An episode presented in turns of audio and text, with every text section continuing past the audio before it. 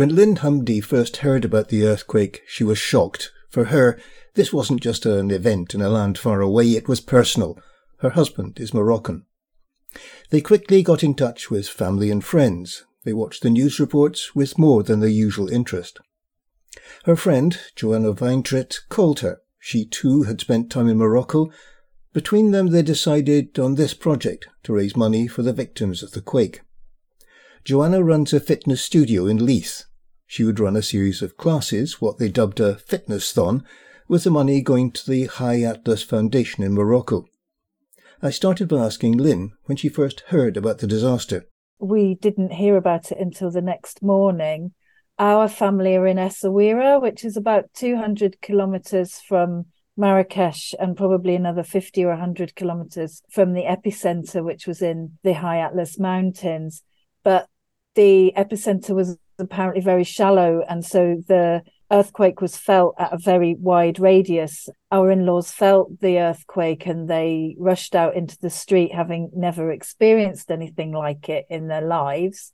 But fortunately, in Essaouira, there was minimal damage. We've got a lot of friends in Marrakesh who are very shaken. Everybody we've been in touch with, fortunately, is safe. But now everybody's thinking about the people in the High Atlas Mountains.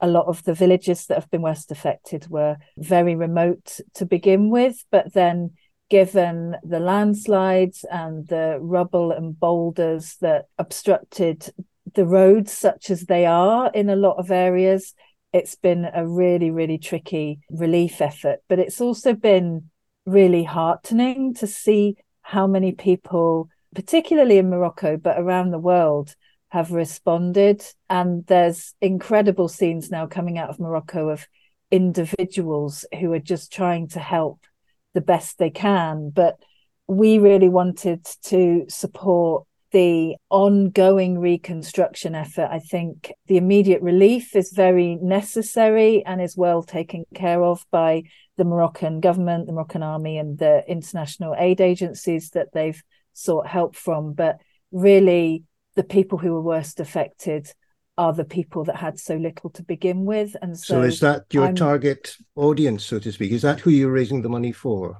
Exactly. So we're raising the money for an organization called the High Atlas Foundation. I actually worked with them in Morocco for about a year when I was living there and they really have the networks and the resources and the knowledge of these very very remote rural communities in the high atlas mountains. And so i'm confident that they're already helping with the immediate relief effort but i'm confident that they will know how to best spend money coming in to help these people rebuild their lives. It's not just about rebuilding their their homes but it's about rebuilding their livelihoods and so many people will have lost the the breadwinner from their family it's really tragic joanna can i bring you in at this point and ask you you're planning a a fitness-a-thon, I think it's described that. What actually is involved in that? When the tragedy happened, the first person I contacted was Lynn and said, like, you know, Lynn, I've got this idea that we could maybe do a fitness event which will help to raise money because we've done it many times before. People are coming, joining the classes, and they feel they're doing something good. So it always works really well. So we are going to do three sessions. And just to get everyone involved, we often do just a dance fitness, but I thought this time let's do something different that we can get everyone who want to be part of it and want to support to join in. So we, we are doing a kettlebell session, which is like a strength based session with a device called kettlebell. And we've got a Hyrox training session, which is a functional training, something for those who like doing something very hardcore and push their limits. And we also have a Zumba class, which is a dance fitness class to international and Latin music. I understand the second two of these. I have no idea what you're talking about for the first of those classes. What is it? Kettlebells. So kettlebells is like a device. It looks like a, a ball with a handle. It's made from steel and we've got weights from six kilograms to 32 kilograms and you do various exercises with it. So it's actually so, really quite a, a strengthening exercise. Exactly. Yeah. So when you've got a barbell or you've got dumbbells, right? At the gym. It's very similar. So you use your body. It's not a machine. You use your whole body and you use this device to do various exercises. It's interesting that Joanna's thought to do a Zumba session because when I moved to Morocco in 2012, Joanna and her husband Leszek actually came to visit us and she organized a Zumba event in Essaouira in Morocco when we were living there. So it's like we've come full circle, and this time we're able to use that kind of an event to support the kinds of people that were so kind and hospitable to us when I was living there and Joanna and Leszek came to visit us. Yeah. Who are you hoping are going to be the people who join in these classes? I think they're taking place in Leith, is that right? Yes, they're gonna take place in my studio called Fitness Soul, and it's at Tennant Street in Leith. So we're hoping that my members from the studio will come in. They friends, Lynn friends, right?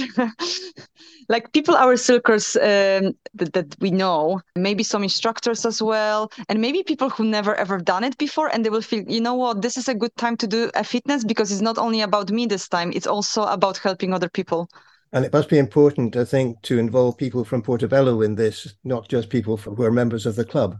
Of course, yeah. The you know whole Edinburgh. It's not really. I think it's worth to travel for those things because it's gonna be not only a fitness class. It will be a creating nice atmosphere, getting together, doing something for people from Morocco. Like I've been myself twice in Morocco and I love it. And as Lynn said, people are really taking care of their visitors. And I think many people have been to Morocco and they experience the same the hospitality and uh, nice atmosphere and beautiful country, of course. Lynn, are you hopeful that uh, people from around here will join in with this and, and get involved?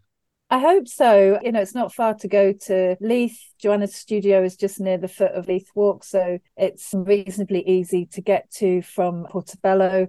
And Joanna and I both have a lot of networks local to Portobello. So we hope that people will come. If people are unable to come, but they would still like to make a donation, that's possible. Joanna set up a Just Giving page so people can make a donation even if they decide they would prefer not to book to come to the fitness sessions. So, do you have a target for how much you would like to raise as far as this is concerned? What do you think, Joanna? I, I set if a target can... for 500 uh, pounds. So that would be nice if we manage to get 500 pounds. Of course, you know, more is better, but, you know, we are open minded. I think every penny will help. Definitely. And money goes a long way in Morocco. The cost of living in Morocco is obviously much lower than here. So, what people would spend to come to three fitness classes, Joanna's giving her time in her studio free of charge really goes a long way to support people's livelihoods in Morocco. That £500 target sounds quite modest. I'm sure the listeners to the Porty podcast, although many of them are indeed local, there are also listeners across Europe, North America, Australia, and New Zealand, and I'm sure they can help Lynn and Joanna beat it. You'll find links to book a Fitness Thon session to donate or just find out more information in the description and also on Facebook and X, uh, Twitter's new handle. And that's it for another week. You can get in touch as Lynn did on social media or an email if you have an idea for a future episode. Thanks again for listening. Have a super week.